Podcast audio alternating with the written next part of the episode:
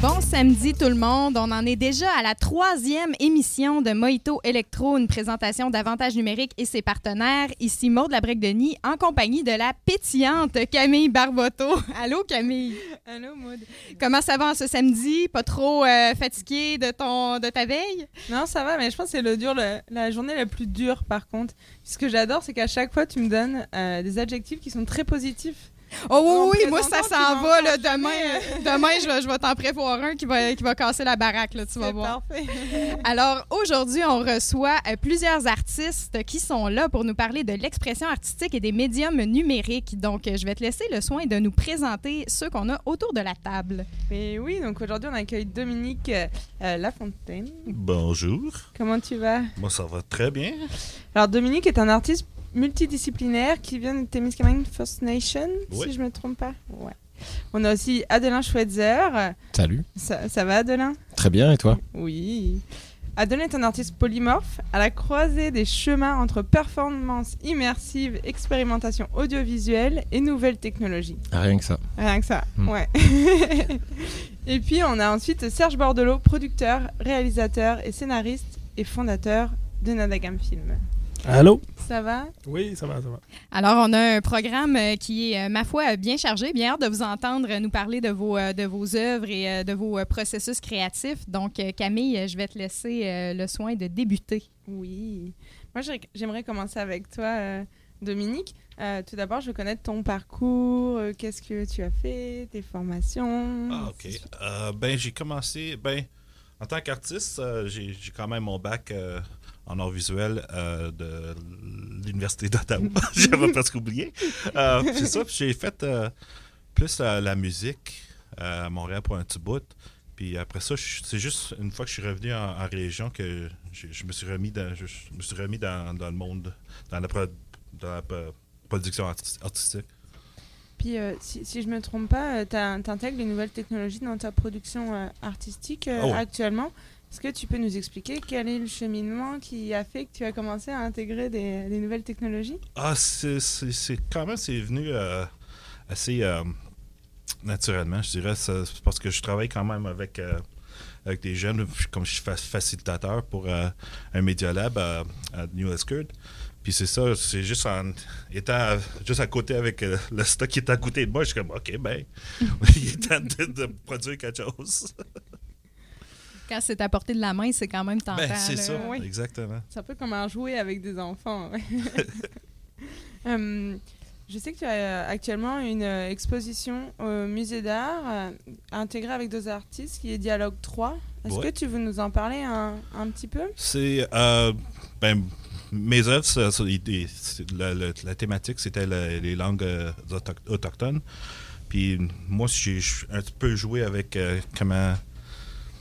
Un petit peu, j'ai joué avec l'idée de. que, là, notre langue, là, là est importante.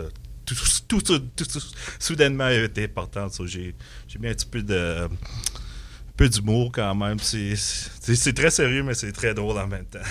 Un peu de sarcasme là, Ouais. avec le fait qu'on est dans l'année des langues autochtones, puis là, tout d'un coup, on en parle, mais Ouais, euh, avant, personne n'avait rien à dire là-dessus. Ouais. Oui, puis je sais aussi euh, que tu, es, euh, tu as fait une résidence à la Galerie du Rift euh, Ouais. à Ville-Marie. Ouais. Est-ce que tu peux nous expliquer aussi un peu ce, ce Ouais, que tu as présenté, ce que tu as fait en résidence la, la thématique, c'était le territoire. Puis j'ai commencé à. Je voulais faire un mini-pot, ben, un genre de modèle qui serait que tu étais, en train de, de faire un mini-pot de, de Ville-Marie Ville-Marie jusqu'à Notre-Dame-du-Nord. Mais ça, il a fallu que ça soit comme 100 pieds de long puis 10 pieds de large. Donc j'ai changé, changé l'idée. Pour ça, je me suis dit, peut-être s'il y avait un mini-pot qui existait déjà ou qu'il y avait un genre de personnage qui était célèbre de notre région. Ça, ça a changé à, comme, à juste l'idée qu'il y avait un, un mini-pot puis qui était au Témis, puis le gars, il était célèbre, mais là, il a disparu. So, toute l'idée, c'est que j'ai fait une genre de fausse mu- muséologie. Wow. Faux, faux, un documentaire, mais en forme de- d'installation. Toi, souvent, t'as- t'es quand même, tu as un côté qui est quand même euh, humoristique à l'intérieur Ouais, de ta démarche absolument. artistique. Il y a toujours un petit côté de rendre euh, les discours qui sont les rendre un petit peu amusants, à ce que je comprends. Ouais, oh, je pense que ça, ça fait partie de ma culture quand même. euh, comme juste en étant algonquin, c'est. Si tu jokes pas, t'es- tu fais pas partie de la gang, je sais pas. C'est juste. C'est que- c'est quelque chose qui sort. Je sais que si j'ai une idée pour une, pièce c'est- c'est- ou une œuvre euh, ça, ça me fait rire, moi. Ça sort comme ça, puis je ris. Ok, là j'ai quelque chose. Tu as quand même une pratique qui est un peu diversifiée aussi euh, dans le numérique. Euh, Qu'est-ce que tu utilises comme outil numérique? Euh, J'aime beaucoup ben, la musique elle- elle-même, juste comme en, tant que ma Ableton, Pro- Ableton Live, comme, comme la, chanson thème. Ça, c'était. Je travaillais à la radio, à sa réserve, puis j'étais écœuré d'écouter, d'entendre le, top 40. So, quand, la musique elle jouait, moi, j'allais créer de la musique là, en direct. Puis euh, j'aime aussi euh, travailler. euh, le, collage comme, comme Photoshop, des choses comme ça, Illustrator surtout. Puis aussi les projecteurs et tout ça. Mais c'est vraiment passionnant. Est-ce que euh, merci Dominique, Maud, est-ce qu'on euh, tu nous présenterais pas un, un autre invité? Oui, en fait, euh, on, va, euh, on va poursuivre, euh, puis on va faire le tour de la table euh, tranquillement pour euh, vous présenter tous nos invités. Puis ensuite, en deuxième moitié d'émission, on va avoir vraiment une portion qui va être euh, dialogue. Là, euh, on est vraiment chanceux parce que on a des invités euh, qui sont surprises, qui viennent de débarquer. Tu peux nous les présenter, euh, Camille? Ben oui, on a Arnaud Varenne, co-réalisateur, chanteur et compositeur, et Adrien Henry, bassiste euh, du groupe Collatéral, qui présente euh, une œuvre VR euh, au jardin. Va falloir que vous me disiez qui est Arnaud et qui est Adrien, là. euh. Alors, Arnaud, c'est le branc. OK, OK. Fait que Arnaud, Adrien, enchanté. Enchanté. On va peut-être vous laisser vous installer quelques minutes. Ouais. Fait qu'on va, euh, on va passer à l'entrevue avec Adelin. Puis euh, en fin de, de parcours, ce sera votre tour. Fait que prenez votre petit mojito, euh, Ça prenez marche. ça chill. Puis euh, on relaxe. Donc, euh, Adelin Schweitzer, enchanté. Je suis super contente que tu sois parmi nous ben, aujourd'hui. Puis, euh, j'aimerais ça. euh, toi, tu as un parcours euh, quand même. Tu fais de la. Tu es un artiste VR. Est-ce que tu fais d'autres types de- de- d'œuvres? C'est quoi ta pratique? Comment tu définirais ta pratique? Plutôt transmédia. Euh, je je m'intéresse à la VR depuis, euh, depuis 2008 euh, pour plein plein de raisons assez longues à expliquer, mais tous les moyens sont bons. Moi, mon sujet, c'est euh, parler, du, parler du réel, parler de ce qu'on ressent, de ce qu'on voit au quotidien, et, euh, forcément, euh, la question des nouvelles technologies. croise ce sujet-là puisqu'elle transforme fondamentalement notre point de vue sur le monde et je dirais même que c'est un peu un peu ce qui se on a tendance aujourd'hui à plus se baser sur ce que la nouvelle technologie, pour bêtement, nous raconte que sur nos propres sensations et, et notre euh, intuition d'humain. Donc c'est un peu mon sujet. C'est vague, mais c'est mon sujet. Puis, euh, d'où ça te vient l'intérêt pour euh, les médiums numériques? Est-ce que tu as fait, tu avais une pratique artistique avant ou c'est quoi ton parcours un peu? M- Mon parcours, il est assez classique euh, du point de vue académique. J'ai fait euh, l'école des beaux-arts d'Aix-en-Provence, donc c'est dans le sud de la France, à côté de Marseille. C'est une école euh, qui avait la spécificité d'être assez pionnière dans les années 80, 90 euh, sur les questions d'art dit numérique. Euh, C'était une des premières écoles municipales en France à intégrer un département qui s'appelait la- le département mécatronique. sous l'impulsion d'un- monsieur qui s'appelle toujours Christian Soucaré, qui était mon tuteur plusieurs années et qui est un, ancien assistant de César, l'artiste compresseur. Et euh, voilà, moi j'ai débarqué dans cette école et puis il y avait euh, au rez-de-chaussée euh, tout pour souder, faire de la méca, à l'étage des types avec des, des plaques d'ordinateur qui dessoudaient les composants électroniques, puisqu'on était encore à un moment où il n'y avait pas d'Arduino, il n'y avait pas tout ça, donc il fallait tout faire from scratch. Voilà, de là, une fois que j'ai mis les pieds là-dedans, j'en suis plus jamais ressorti. Ça faisait écho euh, à, mon enfance. Moi, je suis issu d'une famille d'artistes. Euh, j'ai toujours traîné dans les pattes de mon père, euh, dans ses ateliers divers et variés. Et, et puis, il me passait des machines à démonter, à, comme on, file à un gamin pour qu'il te foute la paix. Et puis petit à petit, j'ai appris à les, remonter, à les, à, les, à les réparer. Et puis après, j'ai fait du jeu de rôle et, et, euh, écouté de la musique gothique. Ça a fini de, de- de m'aider à ficeler mon parcours. Écoute, j'ai vraiment hâte de voir comment la musique gothique euh, est intégrée à l'intérieur de tes œuvres. Euh, je trouve ça super intéressant en même temps parce que tu expliques un peu tout ce que ça prend pour pouvoir faire du travail avec des médiums numériques. C'est quand même beaucoup de matériel qui est nécessaire. Puis vu que toi, tu l'as vécu quand même à une époque où c'était assez précurseur, là, c'était pas encore super présent, c'est des, des arts qui sont nouveaux. Euh, comment ça s'est passé? Tu es arrivé dans les ateliers, puis vous expérimentiez comment? Bah, c'est- tout le problème avec euh, les nouvelles technologies euh, et le numérique en général, c'est que on a une très très grosse pression marketing qui nous raconte que tout est nouveau. En l'occurrence, l'art dit numérique, c'est quelque chose qui commence à avoir un peu d'âge. Euh, je veux dire, Naim June Park euh, et d'autres artistes de l'époque, euh, voilà, ça fait un moment qu'ils s'y intéressent. Après, ce qui relève de la case art numérique tel qu'on l'entend aujourd'hui, c'est encore autre chose pour moi. C'est un endroit. Je sais. Je sais pas si on a le temps de l'explorer là maintenant, mais en tout cas, pour ce qui relève de pour ce qui relève de, de, la de mes recherches et de mon intérêt pour le truc, bon, moi je faisais beaucoup de jeux vidéo aussi. hein. Donc, euh, et par exemple la VR, qui est un de mes sujets, enfin pas en tant que sujet, mais en tant que médium de, communication, euh, c'est venu de mes lectures euh, d'ado, quoi. Je veux dire, dans les magazines de jeux vidéo dont on me parlait dans les années 90, on me disait la VR arrive, ça y est, le cybersex, les combis, tout ça. Moi, j'étais les voitures volantes et tout le tout team. Moi, j'étais à fond. et puis, ça s'est pas fait. Euh, pour plein de raisons qui sont très intéressantes à analyser. C'est un autre de mes sujets euh, d'artiste, c'est euh, l'histoire des technologies. Mhm. Euh, et, et ça ressurgit aujourd'hui. Mais bon, voilà, les premiers casques de VR, ils datent de. Ouais, si on, si on exclut les choses en atelier et dans les laboratoires de recherche, les premiers casques de VR, ça date de 79, 80. Quand même, hein? C'est pas tout jeune, tout jeune, quoi. Quand même. Et ça, ça commence à être plus euh, démocratisé maintenant, mais. euh, Puis Ouais. euh, peut-être me parler juste brièvement de ton projet hashtag Alphaloop. Oui, al- alors Alpha Loop, c'est, je suis très touché de, de venir en parler là parce que je suis venu en résidence d'écriture l'année dernière avec l'aide du petit théâtre pour y réfléchir avec mon acolyte Fred Séchet.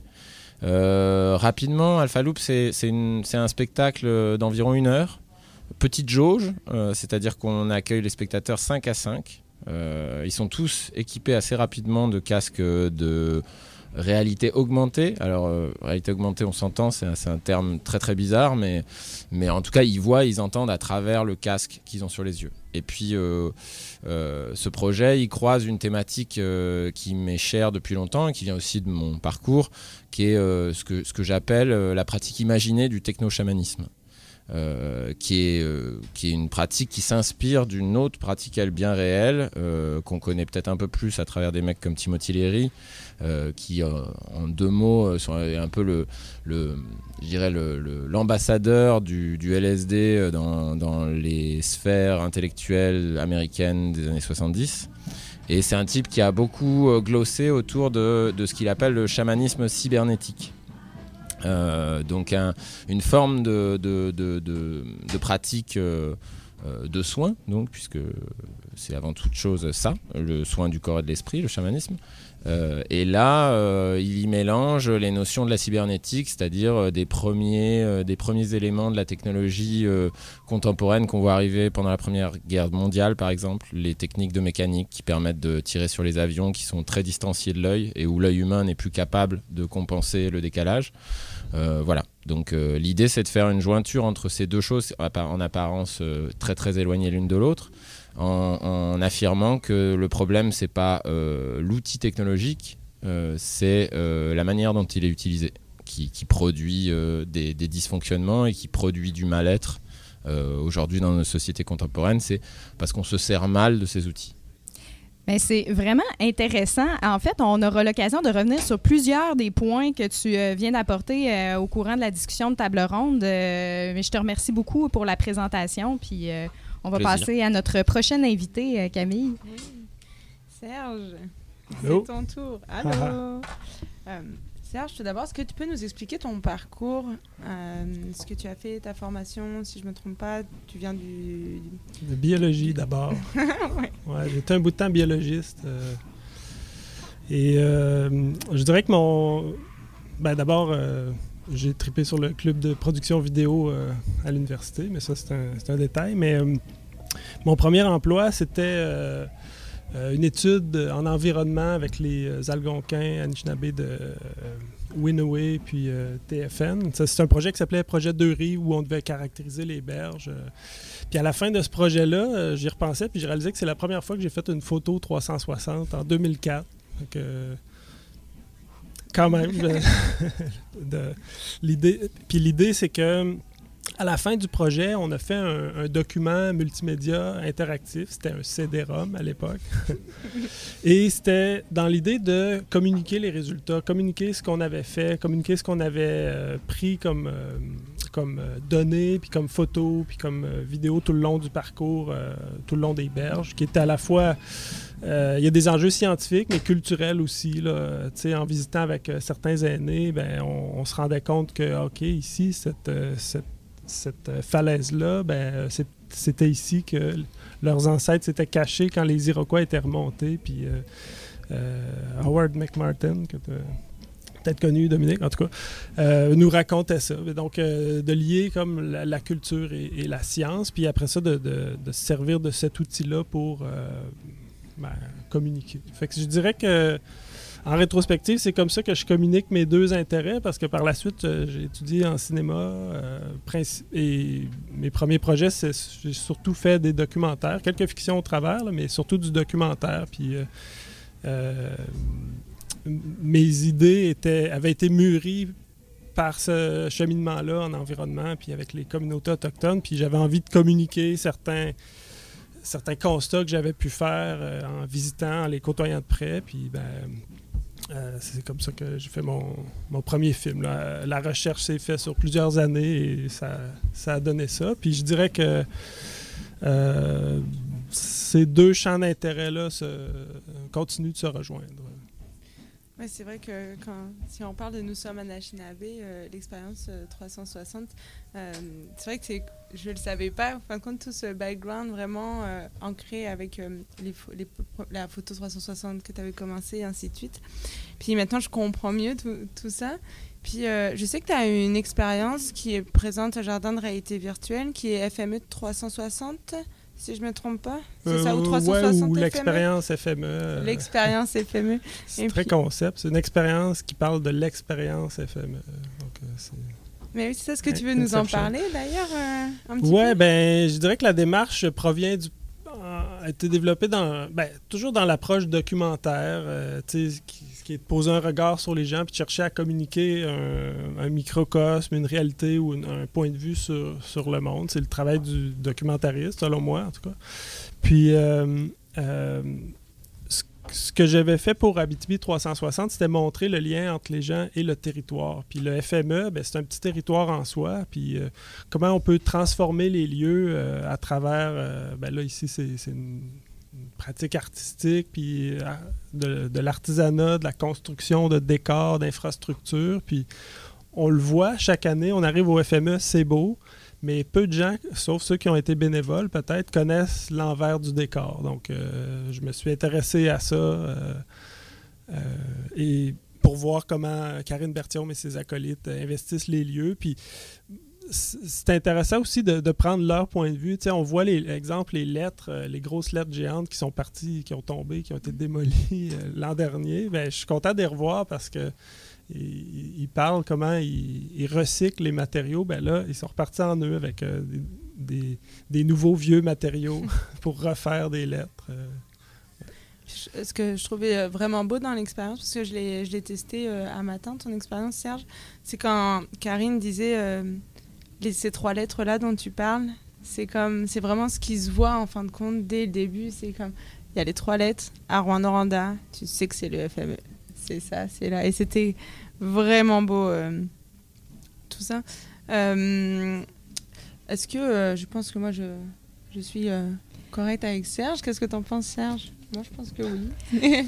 Ben c'est parfait. On va avoir, euh, on va pouvoir euh, passer à nos amis de collatéral qui viennent de se joindre à nous. Euh, ça fait déjà quelques minutes. Ils ont eu le temps de caler leur mojito, pas pire. Oui, normalement, ça doit marcher.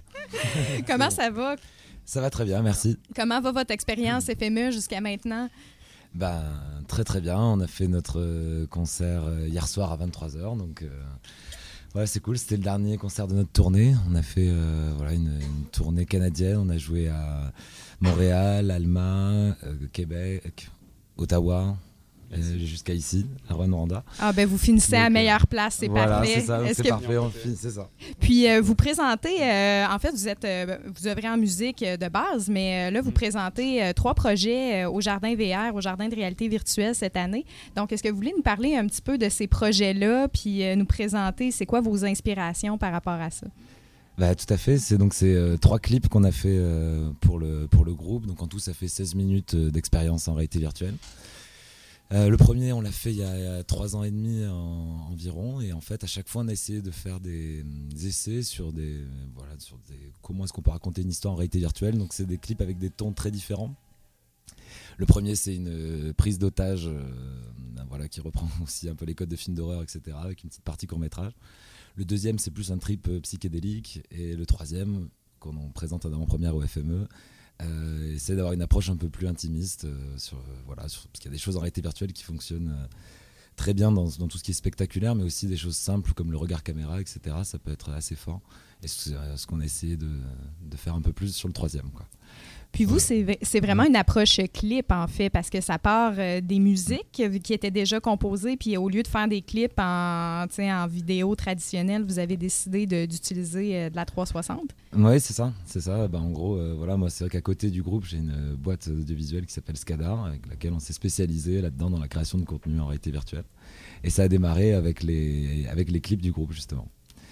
Donc, euh, oui, voilà, pourquoi choisir ce médium? En fait, moi, ce qui me plaît dedans, c'est que c'est complètement neuf, en fait. Il n'y a pas de.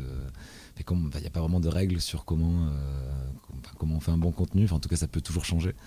Et euh, c'est ça qui est assez euh, excitant, quoi, c'est de se dire qu'on est tous un peu au même niveau pour euh, voilà, trouver des bonnes idées de comment on raconte une histoire, comment, comment on doit le réaliser pour que ça soit le plus immersif possible, etc. Voilà. Puis Ouais. entre vos premiers projets, euh, justement, de, de- bon, euh, vous vous êtes dit, hey, on va le faire en 360, ça va être le fun. Ça s'est-tu passé comme vous pensiez? Vous avez eu beaucoup d'ajustements. Qu'est-ce que vous avez appris, là? Ça a été quoi les surprises? Ah bah ça a été, euh, bah ouais, c'était, assez cool parce qu'en gros c'est toute l'équipe euh, du groupe qui travaille aussi sur nos projets en réalité virtuelle. Donc du coup c'est notre euh, éclairagiste et scénographe, donc euh, Bertie, qui, a une boîte qui s'appelle Belle Création, qui s'est occupé de faire les, décors et tout. Parce qu'en gros la vraie problématique dans la réalisation de vidéos transparentes, c'est comment on dirige le regard du spectateur sans cadrage et avec un montage qui n'a rien à voir avec le, celui du cinéma. Et donc du coup c'est vrai que finalement les, personnes qui étaient avec nous étaient plus du spectacle vivant et moins du cinéma ou ce genre de choses. Même au niveau des acteurs, c'est plus des acteurs de théâtre. Et, euh, là-dessus, je pense qu'on a trouvé un truc assez, assez marrant pour essayer de, de, faire les clips, en tout cas de faire les. C'est de le penser un peu comme une, une pièce de théâtre 360 en fait, puisque c'est des plans séquences assez longs, il n'y a pas de mouvement, enfin en tout cas c'est limité, parce que sinon ça peut te créer des nausées éventuellement. Donc euh, voilà, ouais, bah, ça s'est passé. euh, on, a, on a tourné euh, là, à la clé, là on répète, c'est une salle de concert aussi. Et puis on a, on a tout fait, euh, tout est maison, c'était un tournage entièrement bénévole et, et tout le budget a servi juste pour les accessoires et c'est tout. Et donc, Mais c'est vrai qu'on sent la scéno, euh, Ouais. c'est vraiment un élément qui est très présent là, Ouais. quand on fait, euh, on fait l'expérience. Moi, j'ai trouvé ça super le fun. On l'a fait hier, euh, avant hier, euh, Camille et moi. Puis euh, on, on trouvait ça super intéressant justement de voir ça évoluer. Puis là, vous me dites que vous l'avez conçu comme une pièce de théâtre. Puis je trouve ça quand même intéressant, euh, cette façon-là de procéder. Est-ce que vous comptez continuer avec la vidéo 360? Est-ce que ça vous donne des avantages quelconques au niveau de l'expression, mais aussi au niveau de, de- de la mise en marché de, de votre musique? Bah ouais, ouais, complètement. C'est vrai que c'est euh, comment dire, c'est quelque chose qui est un peu différenciant du coup, parce que c'est vrai que voilà, il y, y a beaucoup de groupes et donc euh, voilà, parfois pour attirer l'attention, euh, il faut faire des choses qui n'ont rien à voir avec la musique. Et euh, non, c'est vrai que là-dessus, ce qui est bien, c'est que ça anime un peu les, stands après concert, donc c'est ça qui est ça qui est cool. Voilà, là où on vend nos CD, nos t-shirts, etc. On propose, on a plusieurs casques avec nous, donc on peut voilà. Continuer l'expérience avec le groupe. Et, euh, et puis après, bah, c'est vrai que c'est assez cool de, de, créer une communication comme ça parce que c'est voilà, il y, a un aspect artistique qui est assez présent puisqu'on essaie vraiment, enfin c'est des, des, essais quoi en fait. Donc euh, on se dit qu'on a encore plein de choses à essayer. Euh, et, du coup, mais, mais, bon, après, c'est vrai que de notre côté, il faut aussi maintenir les vidéos classiques parce que forcément, c'est pas tout le monde qui est équipé d'un casque, etc. Donc, ça reste. on sait que la plupart des gens vont le regarder voilà, sur YouTube ou Facebook avec, avec la souris ou le smartphone, mais mais c'est une autre écoute. Hein? Euh, on l'avait regardé justement sur un écran sur YouTube avant. Puis là, ben, on, le fait que c'est pas 360, on voit comme l'expérience dans un grand tableau. Là, ça fait très, euh, très chargé. Mais quand on l'a vraiment en expérience 360, euh, là, on a vraiment toute la richesse là, du mouvement qui est à l'intérieur. Hein. Ouais, complètement. C'est vrai qu'on les fait. c'est des vidéos qui sont faites pour être regardées sur casque. Quoi. Puis est-ce que les gens ils sont intéressés? Est-ce que ça pogne pas mal quand vous en faites vous, avez euh, des présentations après vos spectacles? Bah ouais, ouais. En tout cas, en tout cas, on a toujours des retours euh, très positifs sur ça et. Euh, et puis bon après c'est vrai qu'il y a un effet un peu attraction quoi parce que voilà les gens ont essayé une ou deux fois etc donc quand on leur propose une, expérience comme ça voilà ça... mais oui on a toujours des retours très positifs et puis puis c'est vrai que c'est un truc tu vois, qui fait une bonne vitrine pour l'univers du groupe et ça c'est cool voilà. Ben, en tout cas, on vous remercie beaucoup euh, de nous présenter ce projet-là. Puis euh, j'invite vraiment les gens à aller voir parce que c'est super sympathique. Moi, j'ai trouvé ça euh, très amusant d'être assis puis de, regarder ces clips-là. Puis ça nous a fait découvrir la musique. Donc, parlant de musique, on va aller avec Camille en petite pause musicale. Qu'est-ce que tu nous offres, Camille? Ben, c'est parfait parce que moi, je vous offre une chanson de collatéral ah, ben voilà. qui est Reste avec moi. OK.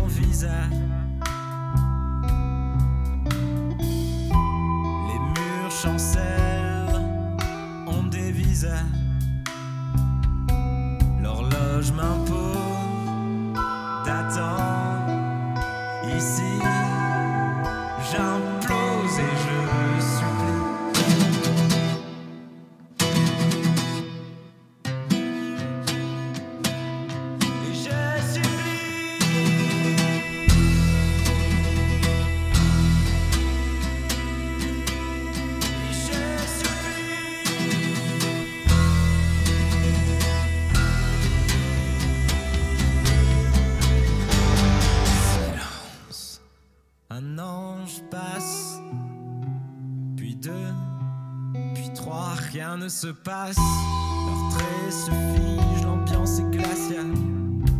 Leur voix crépite, verdict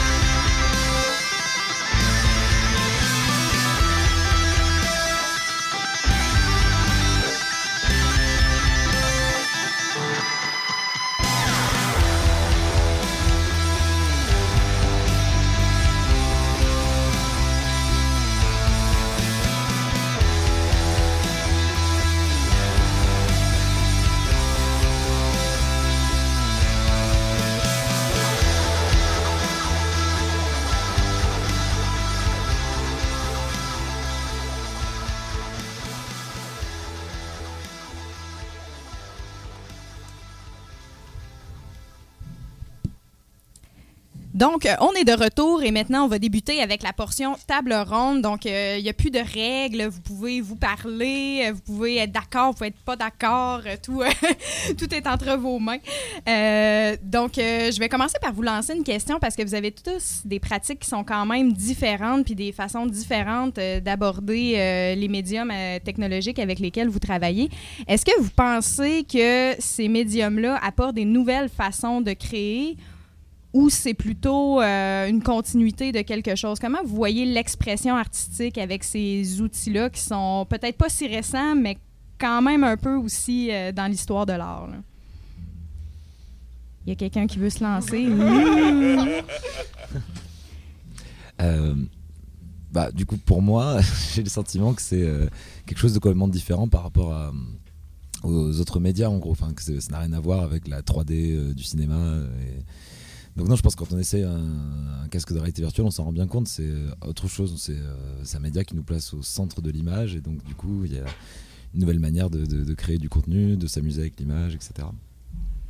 Est-ce que ça vous inspire des sujets aussi? Parce que, tu sais, toi, Adeline, ta pratique est aussi inspirée du fait que tu as un discours sur la technologie puis sur le, le- le média que tu utilises. Euh, Est-ce que c'est important d'avoir ce discours-là entre les deux? Bah, euh, déjà, peut-être à, à, euh, juste défocuser sur, euh, sur la question de la VR, euh, qui est une technologie bien particulière, mais euh, plus largement, euh, ta question de départ, c'était euh, est-ce que, ce, dispositif, euh, ces outils-là créent une nouvelle pratique?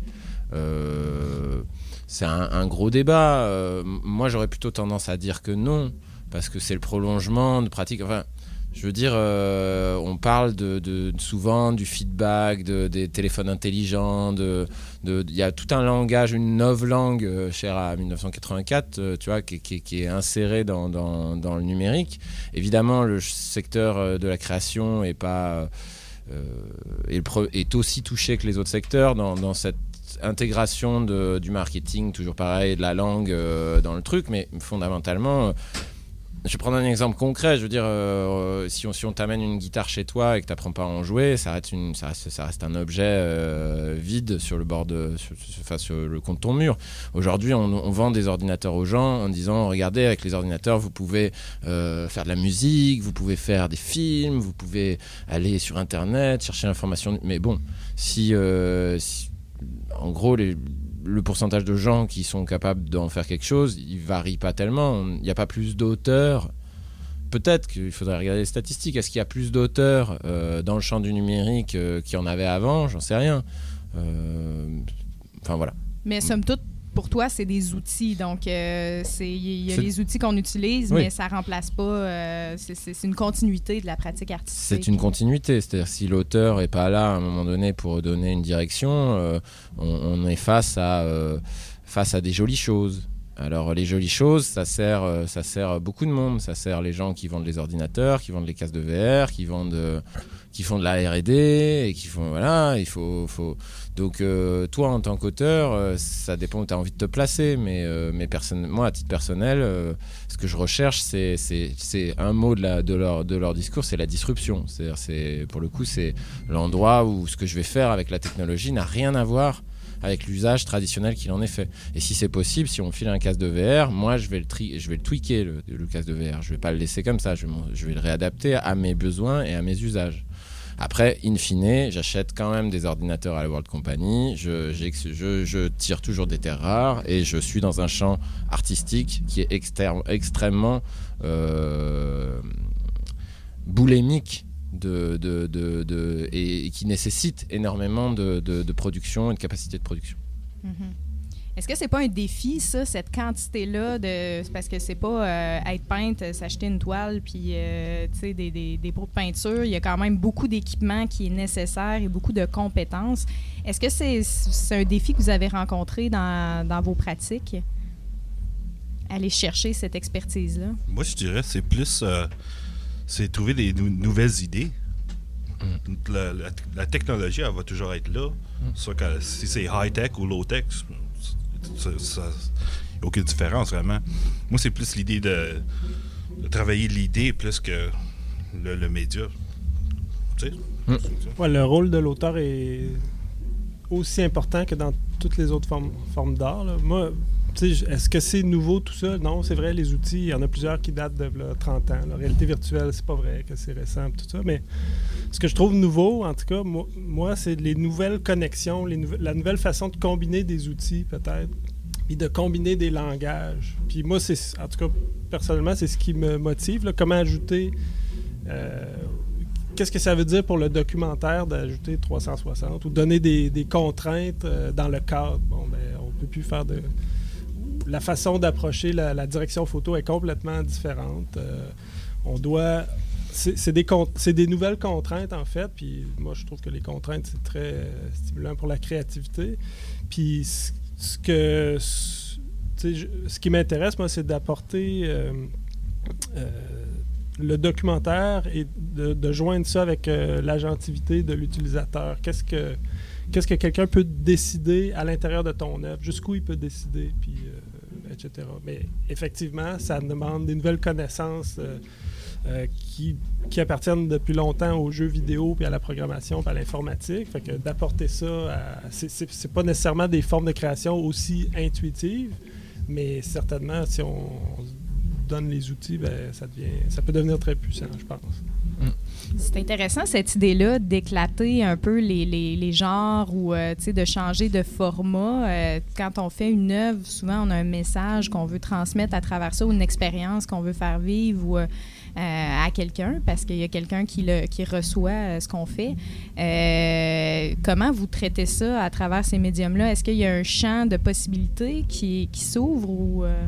Ouais. parce que c'est quand même différent de la façon dont on reçoit une œuvre en VR euh, de la façon dont on la reçoit dans un cadre, par exemple. Serge, il vient de dire que, il vient de dire que ce qui était le plus intéressant dans la création, c'était la contrainte. Euh, ça paraît euh, tellement évident, en fait. Je veux dire, euh, quel que soit le médium, enfin, euh, une- t'es devant une toile blanche, t'as une contrainte. Dire, tu peux peindre sur la toile, tu peux peindre à côté de la toile. Euh, tu joues avec ça. Un, endroit, pe- pour revenir à ta question précédente, qui, pour moi euh, change la donne quand même avec le numérique, pour quand même utiliser ce terme, c'est euh, la cooptation. C'est le fait que, en effet, comme tu le soulignais, euh, il y a une somme de connaissances tellement démente à, ingurgiter pour être capable de produire une œuvre singulière qui se tient euh, dans le numérique que euh, coopérer euh, devient une nécessité absolue. Enfin, moi en tout cas en tant qu'auteur, c'est ma manière de travailler. Je travaille en collectif. On est six personnes, tu vois, on est un collectif de six artistes avec chacun des pratiques. La coopération, c'est la clé de cet endroit-là. Euh, enfin, de cette forme. ce qui- Elle est pour moi très spécifique à cette forme d'art, tant qu'elle est euh, majeure, quoi. Tant que ça ne devient pas un truc périphérique, parce que c'était le problème avec le numérique, c'est partout, quoi. Je veux dire, euh, du théâtre en salle le plus classique jusqu'à la salle de concert, le numérique, en fait, il est partout. C'est dans toutes les, toutes les formes, tous les endroits. Vous autres, l'aspect coopératif, euh, vous le vivez. Euh, vous êtes euh, plusieurs à apporter l'eau au moulin à, l'intérieur de vos œuvres. Est-ce que vous pensez qu'en tant qu'artiste, tout le monde chemine un peu avec ces, ces nouveaux outils-là dans leur domaine, chacun? Oui, en gros, bah, bah, après nous, sur la manière dont comment on construit le- les, les clips, etc. bah, en gros, la question qu'on se pose tout le temps dans l'écriture, c'est qu'est-ce qui justifie dans l'histoire que le spectateur doit porter un casque, en fait? Qu'est-ce qui c'est la question de se dire voilà, il faudrait pas que ce soit une histoire qui puisse être racontée euh, en vidéo classique, sur un montage, etc. Pourquoi est-ce que je serais obligé d'être euh, en immersion pour apprécier cette histoire? Et là-dedans, euh, je trouve que c'est quelque chose qui, manque encore un peu dans, dans, dans virtuelle. C'est-à-dire qu'il y a du. Au niveau des, comment dire, de la difficulté d'installation, etc., on a des casques qui sont beaucoup plus simples à utiliser, beaucoup plus euh, faciles à lancer, etc., beaucoup moins chers aussi. Mais il manque, je trouve, parfois dans, des expériences qui sont proposées, etc., quelque chose qui soit euh, voilà, profondément lié au- à la technologie, de dire, voilà, ok, c'est un, excellent jeu ou une excellente expérience parce que tout est pensé pour être euh, vu avec un masque. Et donc voilà, donc c'est ça qu'on se pose comme question là-dedans sur, sur, euh, sur comment est-ce que le, le spectateur doit, doit- doit- qu'est-ce qu'il doit ressentir en gros. Ce qui me mène à une question. Est-ce que des fois, la technique prend trop le dessus sur le message? Est-ce que des fois, on se complique pas un peu la vie pour pouvoir avoir des œuvres qui pourraient être euh, tout aussi intéressantes d'une façon plus simple? Ça, ça- ça peut du coup, c'est- Bah, sûr que oui. C'est le- Serge dit c'est sûr que oui. C'est c'est le, le, le, le- le truc le plus, le plus déceptif, je pense, euh, notamment dans pas mal d'expériences de VR euh, qu'on peut faire sur le champ de la VR aussi particulièrement. Mm. Mais, euh, mais oui, oui, bien sûr qu'on se complique l'affaire et puis que c'est vite fait euh, euh, de t'embarquer dans un trip où euh, tu commences à, pour le dire très simplement, euh, t'auto-caresser de ta capacité à euh, manipuler tes images, euh, voilà. Et bien sûr qu'il y a tout un champ euh, de, très égocentré euh, de ma capacité à jouer avec la machine, à la dominer, à la dompter comme, un, comme un mec qui fait du rodéo. C'est-à-dire que, étant donné que tu passes quand même les trois quarts de ton temps à te pincer les doigts dans une porte, Mm. quand, tu, euh, quand tu trouves une tricks et que ça marche, et qu'en plus ça marche sur le public, Tu l'utiliser. T'as tendance à l'utiliser, puis à la- les tirer, les tirer, les tirer, les tirer. euh, et on sait tous très bien ce que ça donne, des artistes qui, sur une carrière entière, et tirent un tricks. Et puis euh, voilà, c'est que c'est. C'est un peu le piège du truc. Ouais. Puis qu'est-ce que ça prend, ouais? Ben, c'est parce que je dirais que la nouveau, dans la nouveauté, on, je dirais que peut-être que ce qui est intéressant, c'est de rêver à, à ce que seraient les possibilités, tu sais, puis on entrevoit ça, puis on- le- souvent le, le- but à atteindre, il y a vraiment euh, pour plusieurs raisons. euh, on va, on, va, on va faire vivre telle, telle expérience aux spectateurs, mais finalement, pour arriver à ça, la technologie telle qu'elle est maintenant, elle est décevante parce qu'elle n'arrive pas à rendre ce qu'on a en tête nécessairement. Ou, et où et où on n'est pas une assez grosse équipe et où on n'a pas les compétences. Mais oui, euh, effectivement, c'est c'est une grosse montagne à, à escalader à chaque fois, mais c'est toujours motivé par euh, cette espèce de rêve-là que Tabarouette, il va avoir un, un impact euh, différent sur le spectateur que une toile, un film ou. euh, et, et un- en tout cas, en ce qui me concerne, un rapport presque plus individualisé, là, surtout quand on est celui qui installe le casque sur la tête des gens, là, un par un. Il y a cette dimension-là où est-ce qu'on on a à, à mettre en contexte ce qu'on peut pas faire avant un film. On va pas au, les, les réalisateurs vont pas, à- sur- peut-être dans les festivals, euh, dire pourquoi ils ont fait ce film-là, puis comment, comment préparer le spectateur à le voir. Le, le moment, où, le moment qui, qui précède à la mise du casque sur la tête, pour moi, en tout cas, il est aussi important, si ce n'est plus, que ce qui se passe après. C'est-à-dire qu'aujourd'hui, dans la majorité des festivals où tu vas, euh, le- la mise du casque, c'est un truc accessoire. C'est, on te passe ça comme on te passerait une manette de jeu vidéo, comme on te passerait euh, n'importe quoi. Mais pas au jardin VA du FME.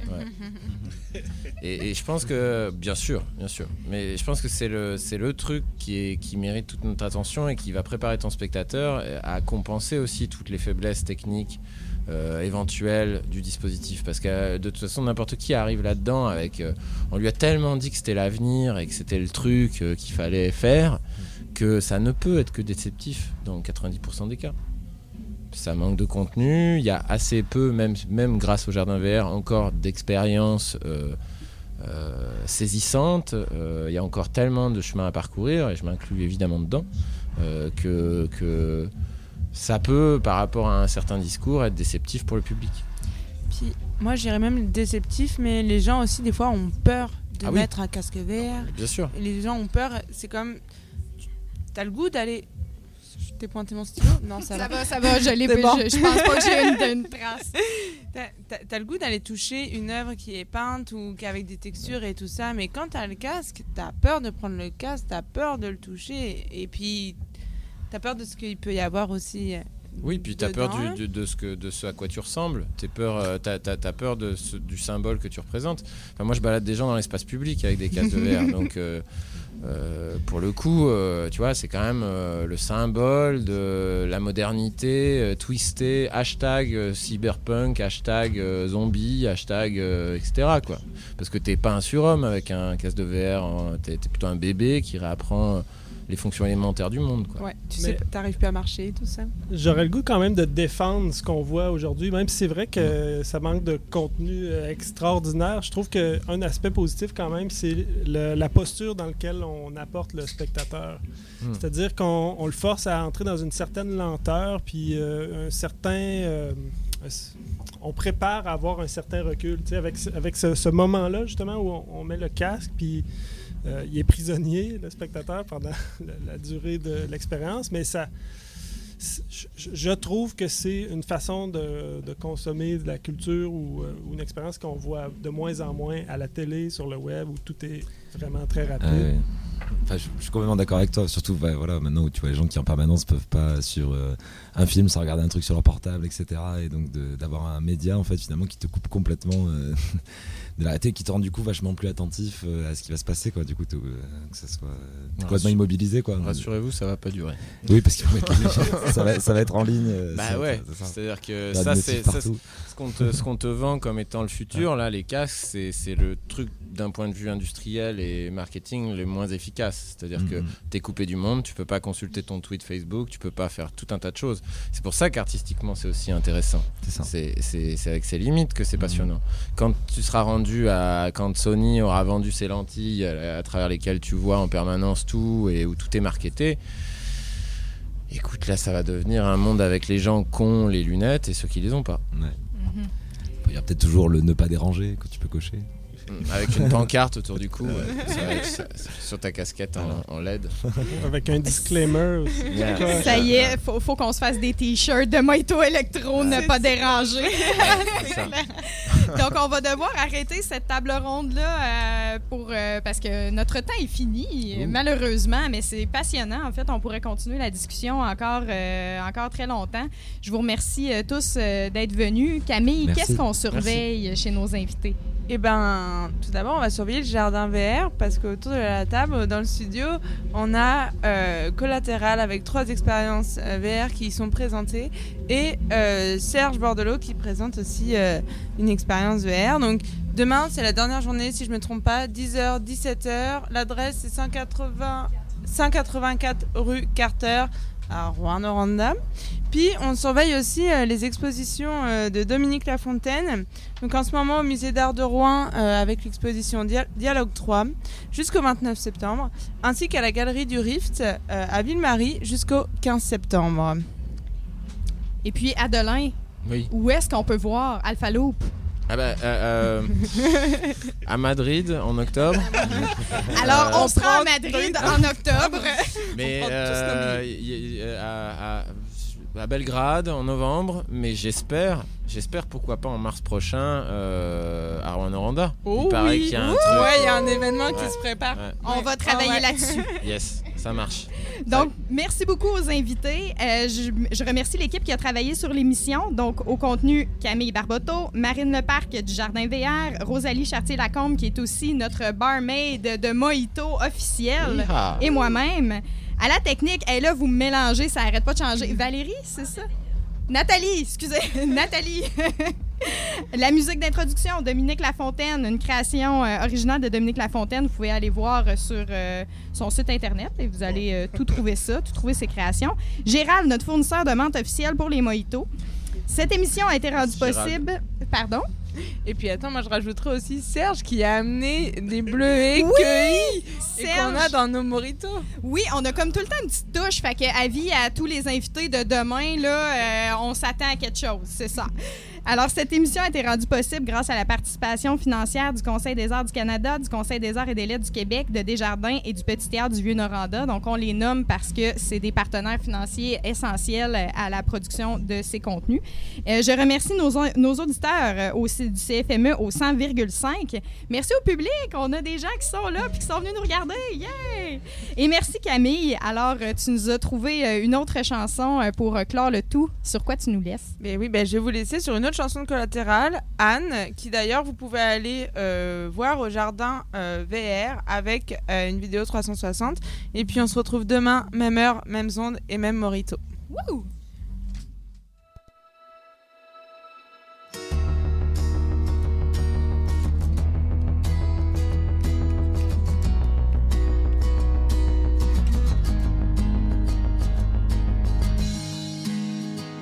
Miroir,